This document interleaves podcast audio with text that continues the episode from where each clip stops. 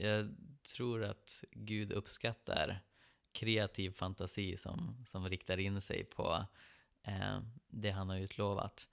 Eh, så för, för ens e, egen eh, andliga resa, men också för att bära frukt för, för andra, eh, så ska vi inte rädas att tänka på eskatologin och domen, utan snarare låta den influera våra liv här och nu.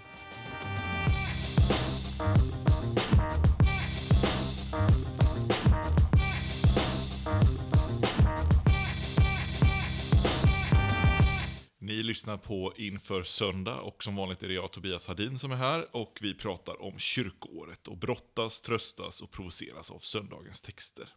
För dig som ska predika eller för dig som ska lyssna.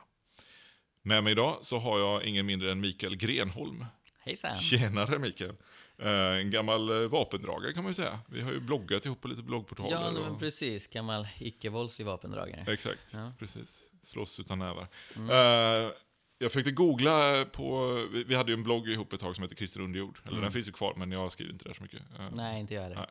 Men eh, jag försökte hitta när du kommenterade första gången. Oh. Eh, men det kunde jag inte hitta. Men det måste vara typ 2008 någonting. Kan det stämma? Ja, det Ja. låter rimligt. Ja. Precis. Och då var inte du så gammal.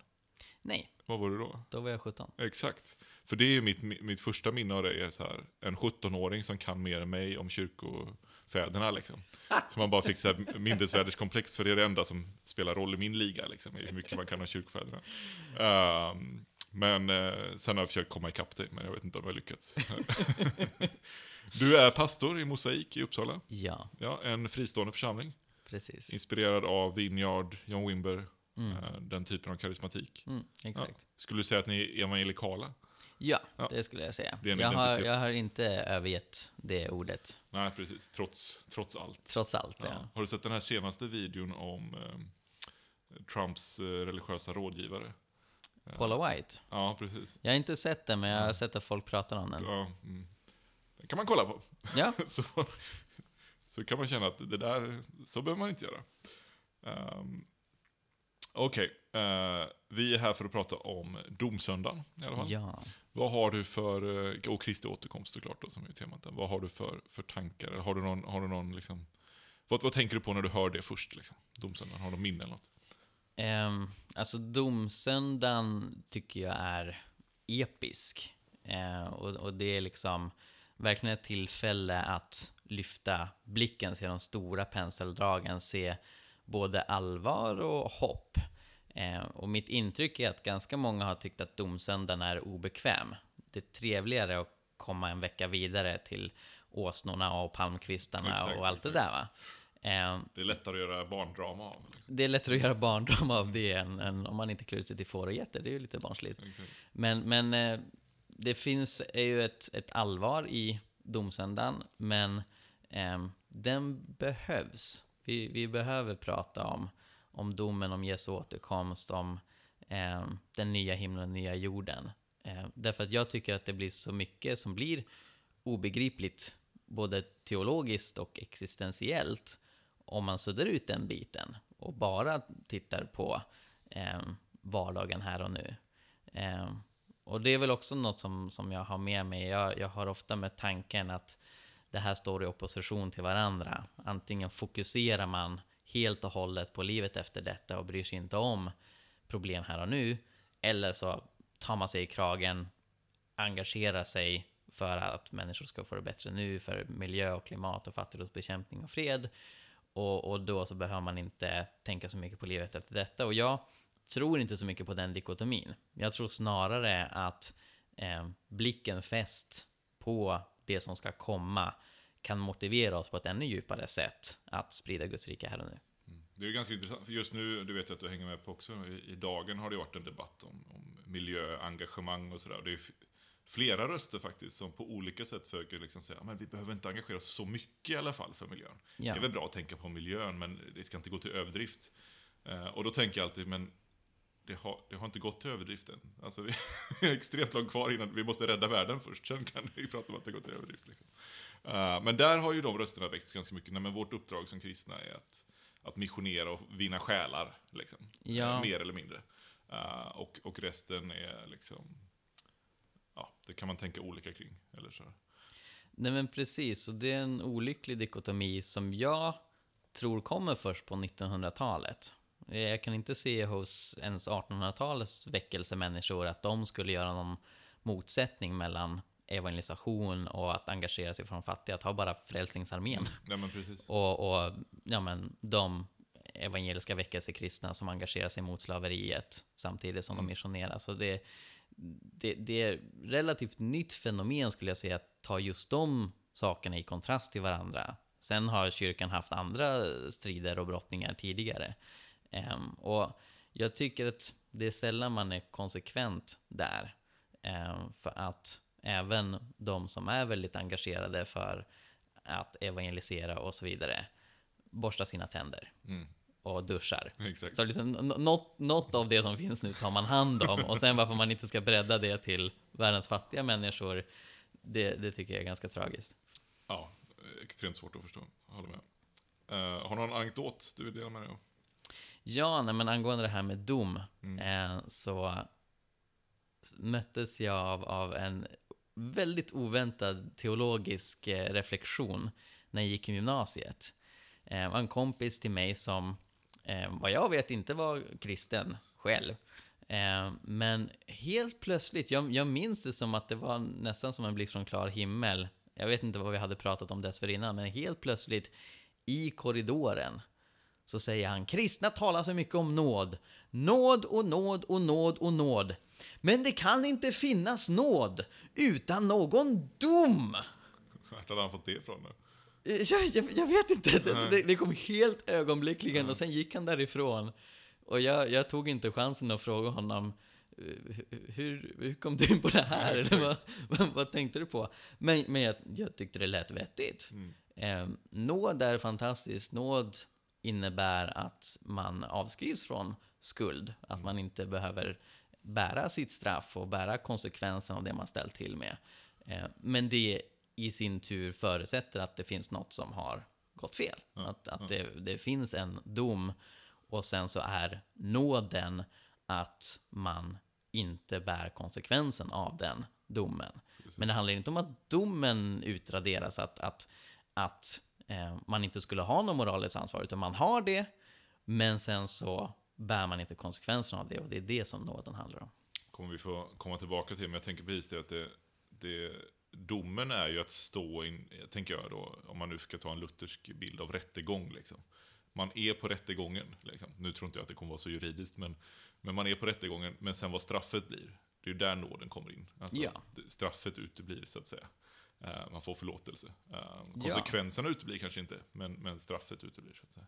Nej, nej men precis, och det Bibeln porträtterar är ju att alla ställs inför tronen. Precis. Sen är det inte alla som får straffet, men alla är med på domen som du säger. Mm, mm. Eh, är lite mindre allvarlig. När man läser Gamla Testamentets text ehm, så är det ju en massa hjul av eld och någon tron som flyger omkring och sådär. Och, och eh, då vet jag, då minns jag något gammalt Arkivex-avsnitt. Ehm, Där, kommer du ihåg Arkivex? Var du för liten för det kanske? Med Malder och Scully, FBI-agenter. Oj, oj, oj, oj. Ja. Du har en, vilken fantastisk serie du har framför dig. Det är alltså två FBI-agenter som undersöker det paranormala. ja, Eh, alltså, de jobbar i Arkiv X, inte vanliga arkiven. Utan just det. tar liksom oförklarliga fall. Då. Och då är det ofta ufon och liksom spöken och sånt där de under, eh, undersöker. Då. Eh, men då finns det något fall, något, något avsnitt där de pratar om, om utomjordingar i liksom, att de har besökt oss under många tider liksom, Mm. i historien. Mm. Och då läser de bland annat upp den här texten och menar att det här är ett ufo som kommer Ja, här. förstås. Ja. Ja. Ehm, ja. Vi kan, Det, det måste är hitta också det. exegetik. Exakt, om det är bra eller inte är en annan sak. Ja. Ska vi ta och läsa våra texter? Ja. Hur, hur är det i mosaik förresten? Följer ni kyrkoåret eller är ni fria? Vi följer inte kyrkoåret. Vi eh, tar oss igenom en bibelbok i taget. Ja. Så nu har vi ägnat två år åt Lukas evangeliet. Eh, så vi, det är ganska flexibelt. Vi tar en del ur ett kapitel beroende på vad den som leder samlingen känner sig för. Eh, sen så avbryter vi den gången en gång i månaden med mer tematiska predikningar. Ehm, och vår undervisning, vår, vår predikan är dialogpredikan, så väldigt mycket samtal och diskussionsfrågor och så vidare. Ibland så, så influeras vi av kyrkåret, främst kring de stora högtiderna. Mm. Ehm, men annars så håller vi oss till den typen av läsning. Och det är jättespännande. Mm. Det är ju, att, att göra så tycker jag också det, det en av fördelarna med kyrkåret är att man eh, eh, inte kommer undan lite jobbigare texter. Men att göra som ni gör är ju samma, samma poäng egentligen. Läser man igenom en hel bok då, då får man ju allting i den boken så att säga. Ja, ja, kommer men inte heller undan helt och man väljer inte bara sina favoriter. Och sådär. Precis. Okej. ehm, jag läser från Daniel kapitel 7, verserna 9 till 10. I en syn om natten såg jag Daniel, tronstolar sättas fram och en uråldrig man slå sig ner. Hans kläder var snövita och håret på hans huvud var ren ull. Hans tron var eldslågor och hjulen därunder flammande eld. En ström av eld flöt fram från platsen där han satt. Tusen och åter tusen betjänade honom. Tiotusen och åter tiotusen stod där inför honom. Och så tog domare plats och böcker öppnades. Jag läser från Uppenbarelseboken 20, vers 11 till 21, vers 5. Och jag såg en stor vit tron och honom som sitter på den. Och jorden och himlen flydde inför honom och det fanns inte längre någon plats för dem. Och jag såg de döda, höga och låga, stå inför tronen och böckerna öppnades. Och ännu en bok öppnades, Livets bok. Och de döda dömdes efter vad som stod i böckerna efter sina gärningar. Och havet gav tillbaka de döda som var i det, och döden och dödsriket gav tillbaka de döda som var i dem, och var och en dömdes efter sina gärningar. Och döden och dödsriket kastades i den brinnande sjön. Detta är den andra döden, den brinnande sjön. Och var och en som inte fanns uppskriven i Livets bok kastades i den brinnande sjön.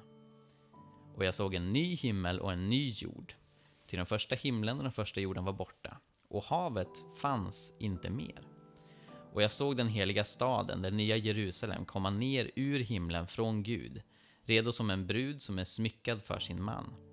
Och från tronen hörde jag en stark röst som sa Se, Guds tält står bland människorna, och han ska bo ibland dem, och de ska vara hans folk, och Gud själv ska vara hos dem, och han ska torka alla tårar från deras ögon. Döden ska inte finnas mer, och ingen sorg, och ingen klagan, och ingen smärta ska finnas mer. Till det som en gång var är borta. Och han som satt på tronen sa, se, jag gör allting nytt. Och han sa, skriv, ty dessa ord är trovärdiga och sanna. Från Johannes evangeliet kapitel 5, vers 22-30. Jesus sa, Fadern dömer ingen, utan har helt överlåtit domen åt Sonen, för att alla ska ära Sonen liksom de ärar Fadern. Den som inte ärar Sonen ärar inte heller Fadern som har sänt honom. Sannerligen, jag säger er, den som hör mitt ord och tror på honom som har sänt mig, han har evigt liv. Han faller inte under domen utan har övergått från döden till livet. Sannerligen, jag säger er, den stund kommer, ja den är redan här, då de döda ska höra Guds sons röst och de som hör den ska få liv. För liksom Fadern äger liv, så har han också låtit Sonen äga liv. Och han har gett honom makt att hålla dom, eftersom han är Människosonen. Var inte förvånad över detta. Den stund kommer då alla som ligger i sina gravar ska höra hans röst och gå ut ur dem. De som har gjort det goda ska uppstå till livet och de som har gjort det onda ska uppstå till domen. Av mig själv kan jag inte göra något. Som jag hör, så dömer jag. Och min dom är rättvis.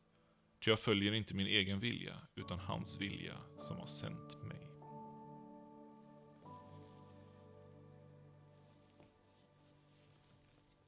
sägs att eh, domsöndagen eh, är den eh, söndagen på året som Svenska kyrkan har flest temagudstjänster. Alltså, man kan stoppa in en temagudstjänst här och där under året, då man, då man liksom kan ha ett annat tema än vad kyrkåret har. Och det, det sägs, jag vet inte om det är sant, men det sägs att, att domsöndagen är det året och det är väldigt vanligt att man, eller den tiden på året man stoppar in en, en annan. Så det, det är verkligen så att, att texterna, ehm, man kan vilja undvika ämnet. Ehm, Ja, Men, men som du var inne på i början här så, så, så tänker jag också att om vi inte har, om vi inte tror att en dom ska komma, uh, om vi inte tror att böckerna ska öppnas och det ska bli någon slags um, accountability, vad säger man? Um, man får, får, får stå där för sina gärningar på något sätt. Uh, och, och, ja, precis. Att man tar ansvar för ja, det ta ansvar, exakt, får ta ansvar för sina gärningar. Uh, om vi inte tror på det, eller tror på att Gud ska göra allting nytt, då har vi ju inget hopp. Alltså då är ju Gud obrydd om, om universums öde, om människans öde, om orättvisor, om förtryck. Liksom. Mm. Uh, det är ju bara om vi tror att Gud kommer ta tag i det där. Och det är ju det som är domen. När Gud mm. tar tag i det där ytterst sett, liksom, för en gång för alla. Um, så jag tycker det, det,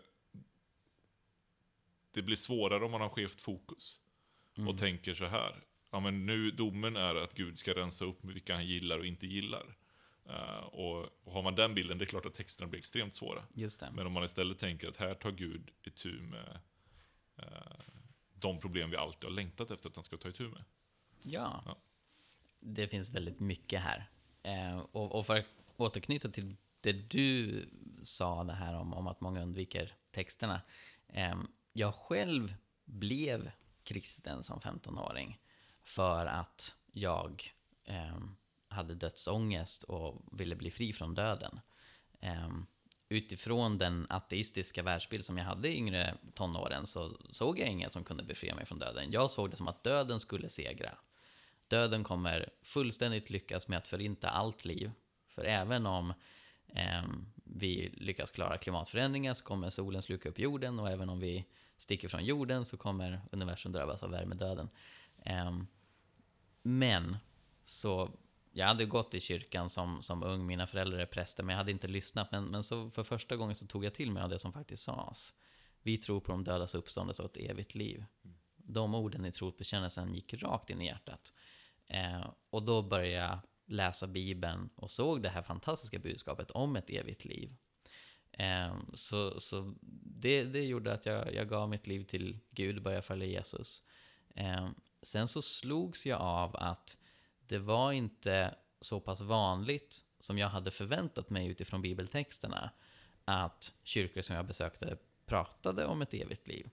Till och med i evangelisationssammanhang eh, så var det snarare att man betonade vad Gud kan göra för oss här och nu och han kan hela dig här och nu och hjälpa dig ekonomiskt och hjälpa dig med relationer och så vidare.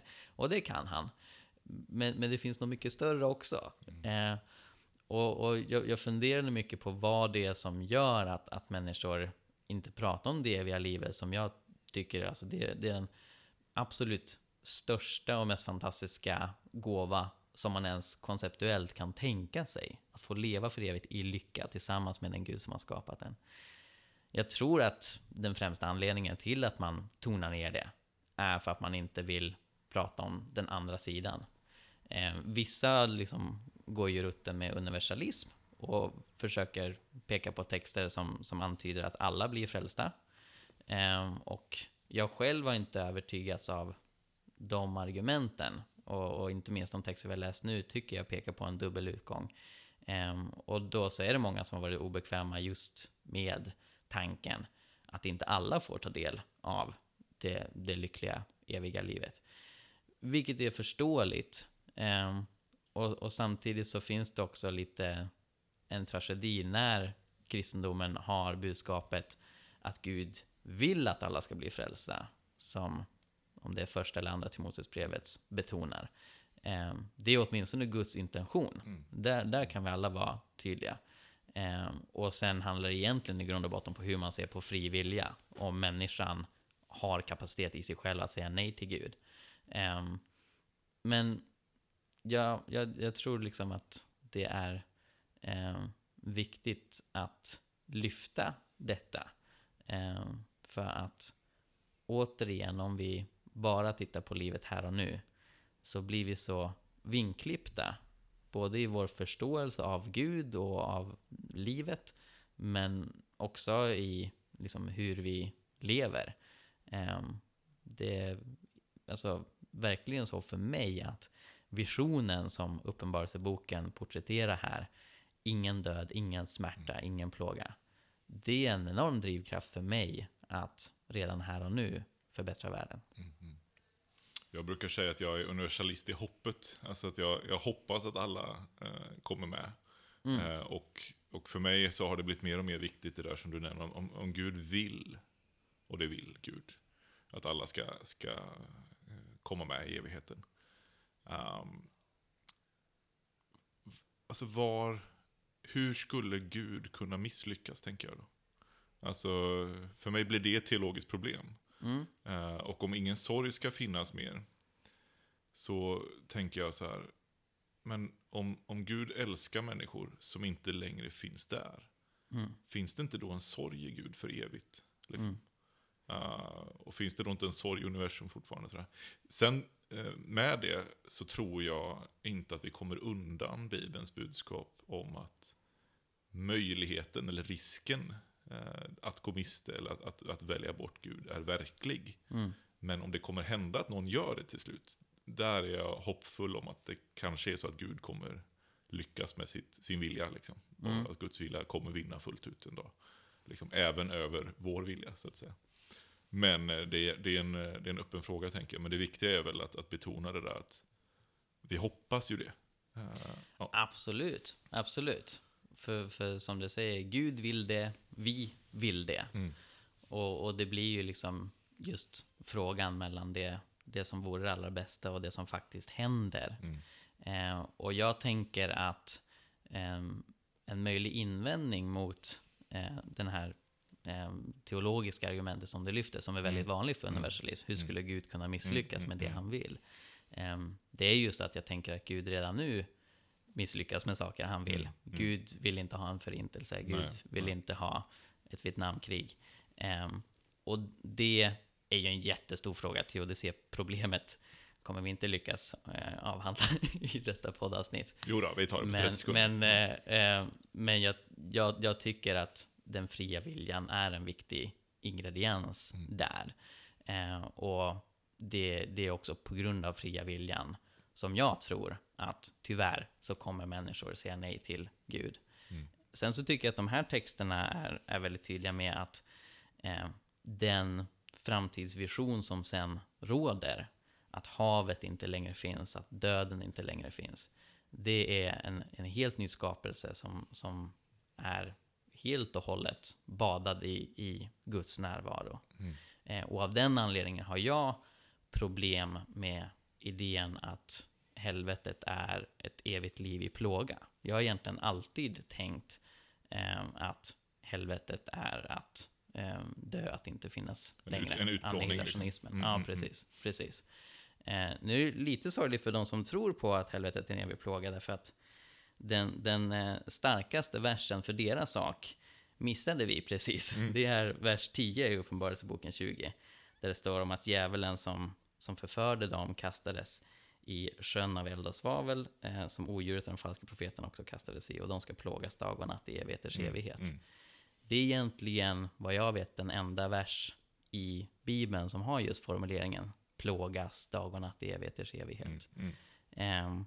Och där tänker ju jag då som annihilationist att eh, det snarare är en bild av något annat. Inte minst utifrån att döden och dödsriket beskrivs kastas ner i samma eldsjö. Exakt. Och sen står det att döden inte längre finns till. Eldsjön beskrivs som den andra döden. Och jag tänker utifrån att Uppenbarelseboken är en apokalyptisk bok med mycket bildspråk. Mm. Att min tolkning av det är att även om det kan verka kontraintuitivt att evig plåga skulle vara en bild av eh, död, Mm. så tror jag att det är det som sker här. Men där tänker ju Och kristna är det olika. inte, nu kanske jag, inte minst, men, är det verkligen människor som kastas där i evigheters evighet? Eller är det inte djävulen och hans änglar som pinas? Nej, men precis, det som står i vers 10 Ja, är ju att djävulen och, och eh, odjuret och den falska profeten kastas Precis. i eldsjön, de plågas i evigheters evighet. och sen kastas sen några så, andra sen i samma läser sjö. vi senare, Mm. precis, i vers 15, var och en som inte fanns uppskriven i Livets bok kastades i den brinnande sjön.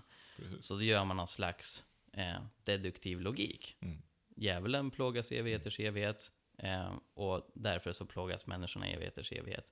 Eh, även om man tänker så, så finns fortfarande problemet, okej, det här är vad Johannes ser i sin syn.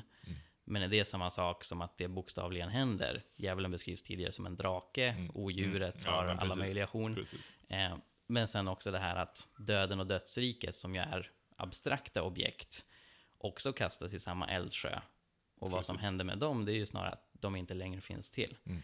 Eh, så det, det blir lite simplistiskt kan jag tycka, att, att använda det som prooftext. Det blir också väldigt, alltså teologiskt sett så, så får jag extrema problem med den gudsbilden. Alltså att, att Gud Mm. skulle låta, för Gud, ingenting lever som inte Gud håller vid liv.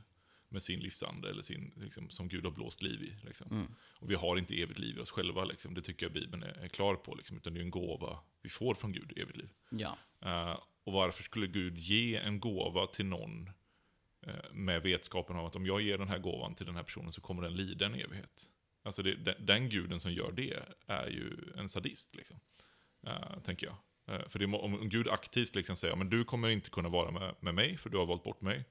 Men jag ger dig evigt liv ändå och då, därmed ska du pinas. Istället för att bara låta den personen gå tillbaka till döden då, eller icke-varandet. Eller mm. sådär. Men ja, ja nej, men, och där knyter också an till det Jesus säger i evangelietexten från Johannes.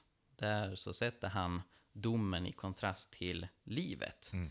Eh, och han är väldigt tydlig med att, att fadern äger liv och han har låtit sonen äga liv och gett honom makt att hålla dom.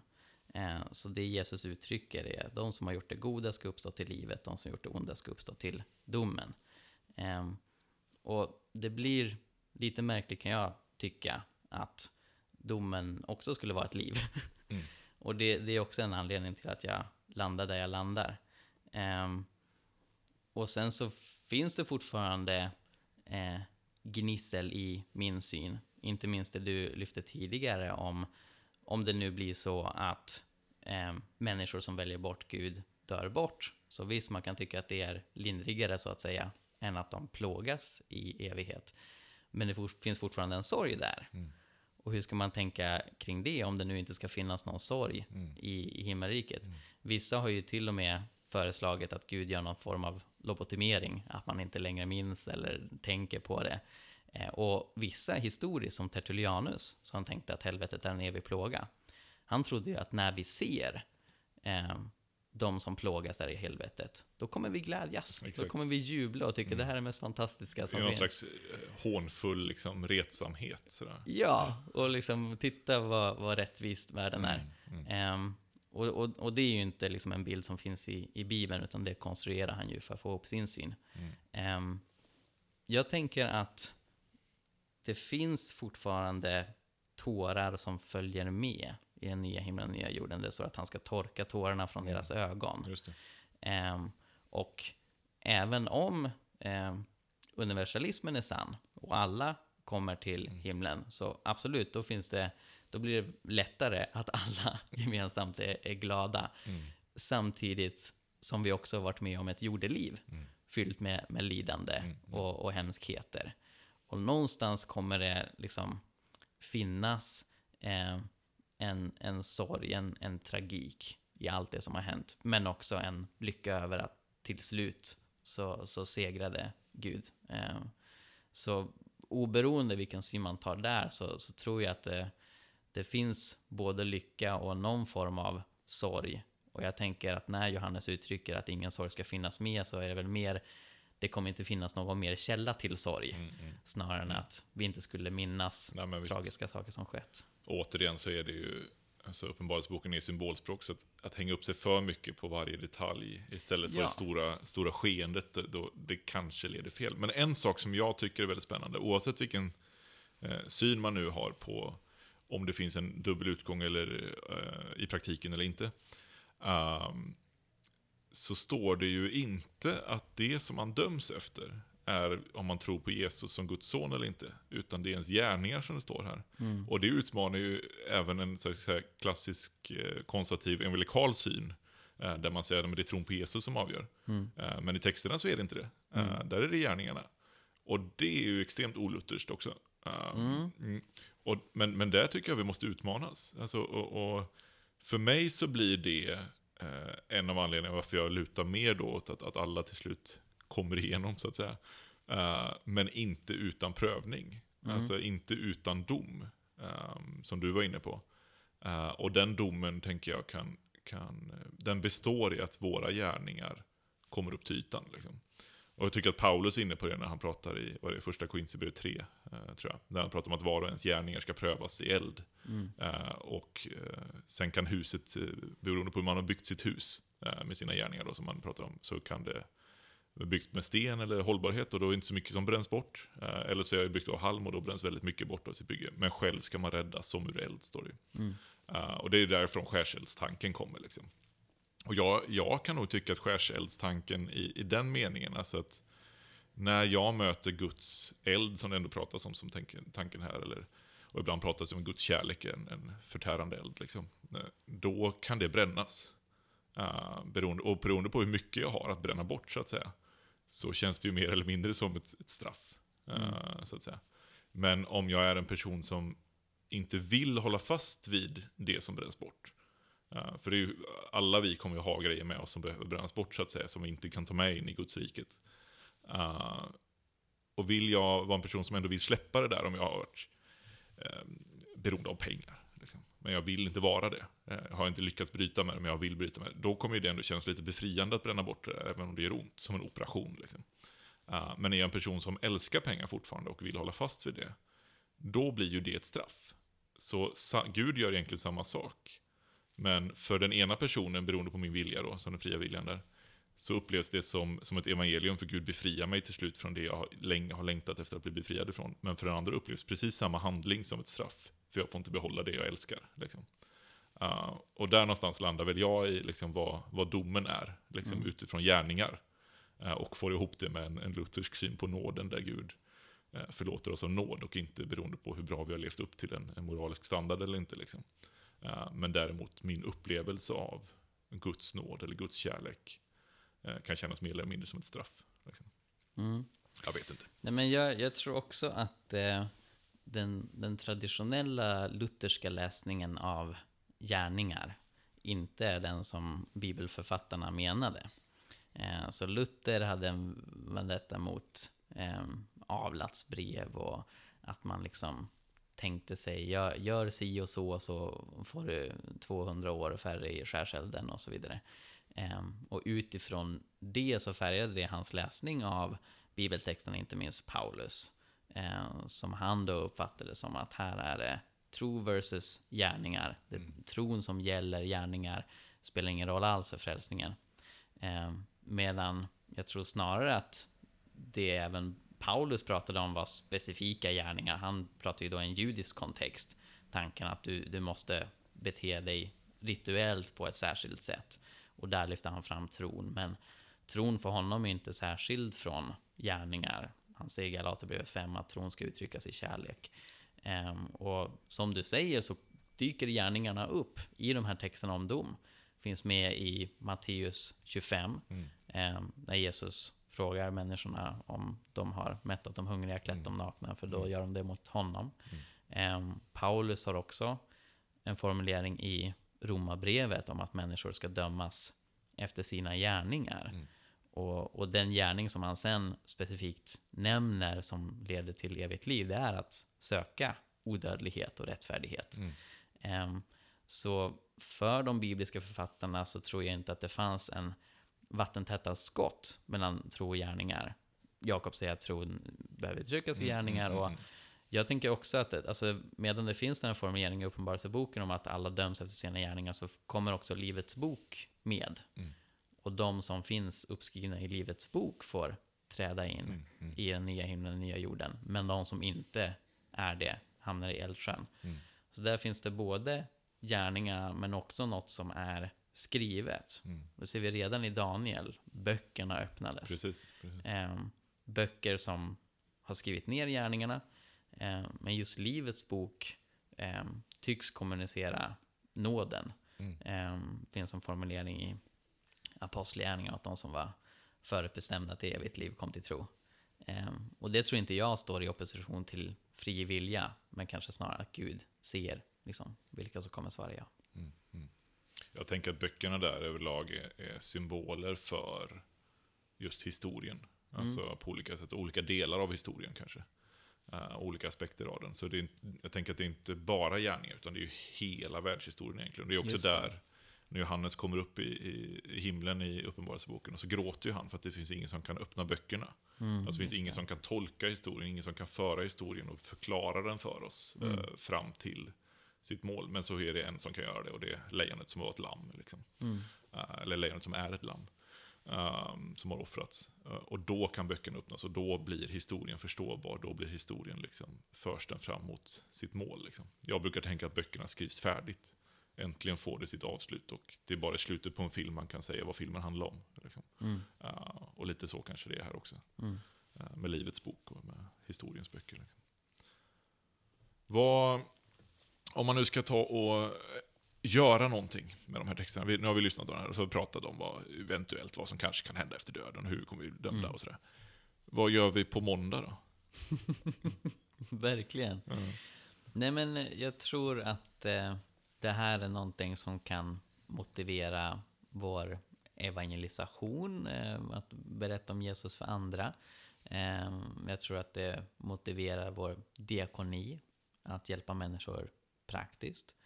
Eh, och jag tror också att vi själva mår bra av ett evighetsperspektiv.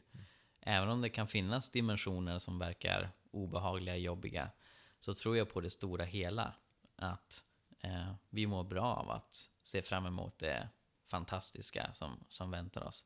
Jag brukar ibland fantisera vad jag ska hitta på i den nya skapelsen. Jag vill bygga en stad under vattnet om det går och flyga till Det Mars. finns inget hav dock. Nej, just det, just det. Men jag hoppas att det är billigt. Exakt. Eh, jag vet min fru också hoppas att eh, eh, gatorna av guld inte är bokstavliga för ett, ur, ett designperspektiv är det väldigt enformigt. Ja, extremt. Ja. Ja. men, nej men och, och liksom alla möjliga djur och varelser och dinosaurier. Och så, så här, Mm. jag, jag, jag, jag älskar att fantisera och mycket av det är ren spekulation förstås. Men jag, jag tror att Gud uppskattar kreativ fantasi som, som riktar in sig på eh, det han har utlovat. Eh, så för, för ens egen eh, andliga resa, men också för att bära frukt för, för andra, eh, så ska vi inte rädas att tänka på eskatologin och domen, utan snarare låta den influera våra liv här och nu. Du är eh, nominerad till Årets folkbildare, nej, opinionsbildare, Opinionsbildare, ja. exakt. eh, På grund av ditt arbete med mm, det här testet, vad heter det nu då? Är jag kristen nu? Ja. Frågetecken. Eh, Som handlade om eh, Migrationsverkets frågor till eh, asylsökande, om de hade en genuin tro eller inte, och de testade det. Det är ju lite dom, eh, domsöndag över den där grejen. Alltså Ja. Migrationsverket har ju en gudsplats där på något sätt. Ja, Eh, tänkte jag på inför det här. Att, men det, det är verkligen så att där sätter de sig och kollar på människas liv. Öppnar dess böcker så att säga och ser, är det här en människa som, som är kristen? Som står uppskrivet i Livets bok eller inte? Och eh, jag klarade ju inte testet. Eh, nej precis. precis. Ja, nej, men så det vi gjorde var att vi tog frågor som Migrationsverket använder för att de försöker avgöra om asylsökande som säger sig ha konverterat till kristen tro är så kallade genuint kristna. Mm. Och det de inte lägger särskilt mycket vikt på är intyg från präster och pastorer eller om personerna kommer på gudstjänsten och engagerar sig i församlingen utan det de framförallt historiskt har intresserat sig för är kunskap. Mm. Och det är ju alltså, husförhör i grund och botten. Exakt, exakt. Ehm, men Och, var- och, och de kan ju inte sin teologi heller. Eh, nej, det, det, det, det syns att frågorna har formulerats av, av folk som inte har så bra koll på kristendomen. Ehm, och inom loppet av bara någon vecka, vi släppte testet i januari, så var det över 100 000 som tog det. Mm. Och eh, av dem så var det 300 som fick mer än 60% rätt. Exakt. Eh, Så det var otroligt få av landets präster, pastorer, teologer, biskopar och eh, kristna lekmän som klarade av det där. Vi hoppas att några fler än den procenten kommer med in i himlen. Ja, det Ja. hoppas vi. Tack för att du kom hit Mikael. Eh, Gött, var välsignad i ditt arbete i Uppsala och eh, med mosaik och i framtiden. Tack så mycket. Tack för att ni har lyssnat också. Om ni vill stötta det vi gör här med Inför Söndag så får ni väldigt gärna gå in på eh, www.införsundag.se och länka dit, eller på Facebook eller Instagram, eller vad du nu kan använda. Kick eller Snapchat eller så här om du är under 15 eller under 20 eller under 35, jag vet inte. Uh, och bara liksom säga att den här podden är ju kanske den bästa kyrkårspodden. Um, ehm, ja, tack. Ha det bra. Hej då.